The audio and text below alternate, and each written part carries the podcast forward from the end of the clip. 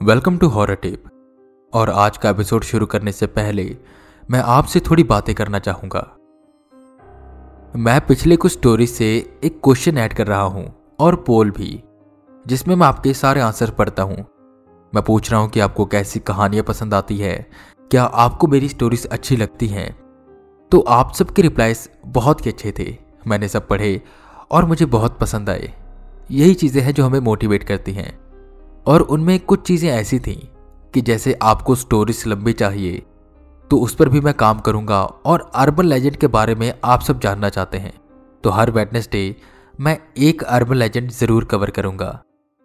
अभी सीन ऐसा है कि मेरे को ज़रूरी काम की वजह से आउट ऑफ़ स्टेशन जाना है तो मैं ऑलरेडी स्टोरीज रिकॉर्ड करके एडिट कर चुका हूँ और द लॉस्ट टू पर भी मैं काम कर रहा हूँ। और हाँ मेरा एक और क्वेश्चन था कि क्या आप सबको एक जॉम्बी पर सीरीज़ चाहिए। मैं नीचे पोल डाल रहा हूँ तो प्लीज़ यस और नो में जवाब दें। और वो जॉम्बी सीरीज़ हॉरर टेप की फ़र्स्ट एनिवर्सरी पर डालेंगे, जो है थर्ड ऑफ़ मार्च और the lost child part two वो आएगा जनवरी में। नीचे पोल एंड क्वेश्चंस हैं, उसके जवाब दे दीजिएगा।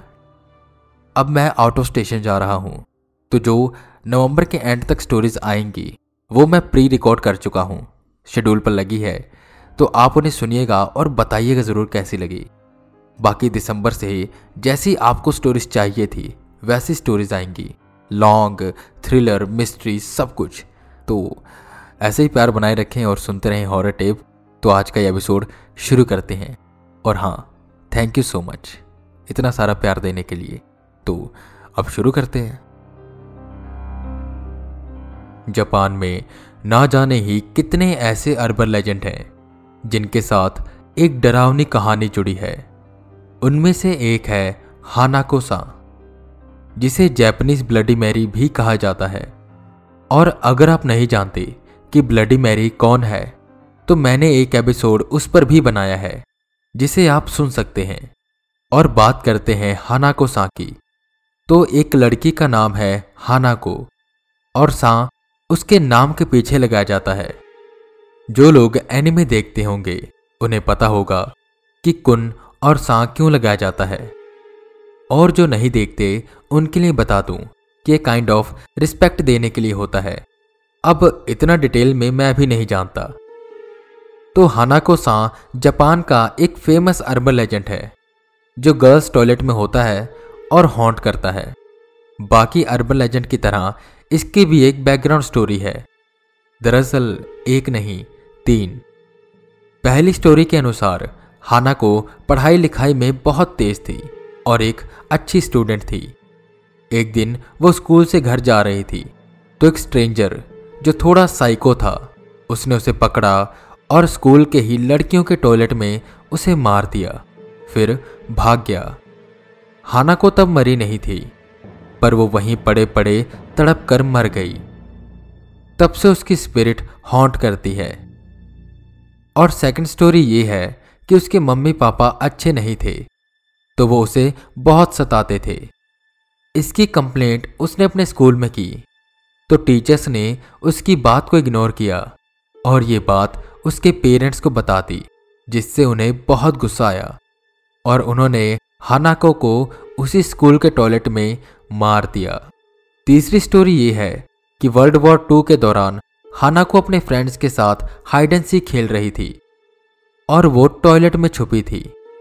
तब ऊपर से एनिमी कंट्री का एक फाइटर जेट गुजरा और एक बॉम्ब स्कूल पर गिरा गया, जिससे वहाँ बड़ा ब्लास्ट हुआ और सब मारे गए। हाना को सा की स्टोरी के अलग अलग वर्जन है बट एक्सैक्ट सही कोई नहीं जानता। कहा यह जाता है कि हाना को सा लड़कियों के रेस्टरूम में होती है। उसका बॉब हेयर कट होता है। वो लाल रंग की स्कर्ट पहन के रखती है। और अगर कोई अकेले रेस्टरूम में जाकर तीसरी डोर पर तीन बार नॉक करता है और पूछता है हाना को सा क्या तुम अंदर हो? तो टॉयलेट के अंदर से एक क्रीपी साउंड आती है कि हाँ, मैं अंदर हूँ। कई जगह कहते हैं, ये बस इतना ही करती है। बाकी कहीं कहीं लिखा है कि फिर वो उस लड़की को अंदर खींच लेती है और मार देती है। या इसके बाद उसको हर मिरर में हानाको सा की छवि नज़र आती है, जिसके बाद वो खुद सुसाइड कर लेती है। हानाको सा को ब्लडी मैरी के साथ इसलिए कंपेयर किया जाता है क्योंकि दोनों को बुलाने का तरीका काफ़ी सिमिलर है। बहुत सी जगह ऐसा कहा गया है कि हानाको सा ब्लडी मैरी की तरह खतरनाक नहीं है। वो कई बार किसी को कुछ नहीं कहती। उसका मकसद केवल डराना होता है। स्कूल में बच्चे ज़्यादातर इसे डेयर या रैगिंग के रूप में देते हैं। हम सब जानते हैं कि जापान में एक टाइम पर कितनी बुली और रैगिंग होती थी। अब है या नहीं, ये तो नहीं पता, पर बैक इन द टाइम बहुत थी। बच्चे डिप्रेस्ड हो जाते थे और ऐसे डेयर से उनके मन में एक डर बैठ जाता था, और वो ऐसे कदम उठा लेते थे, जो उन्हें उठाने नहीं चाहिए।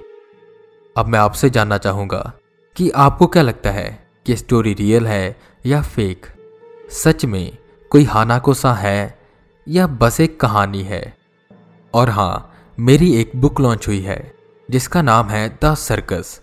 अगर आपको मेरी कहानियाँ पसंद आती है तो आप उसे ज़रूर पढ़ें। लिंक आपको डिस्क्रिप्शन में मिल जाएगा।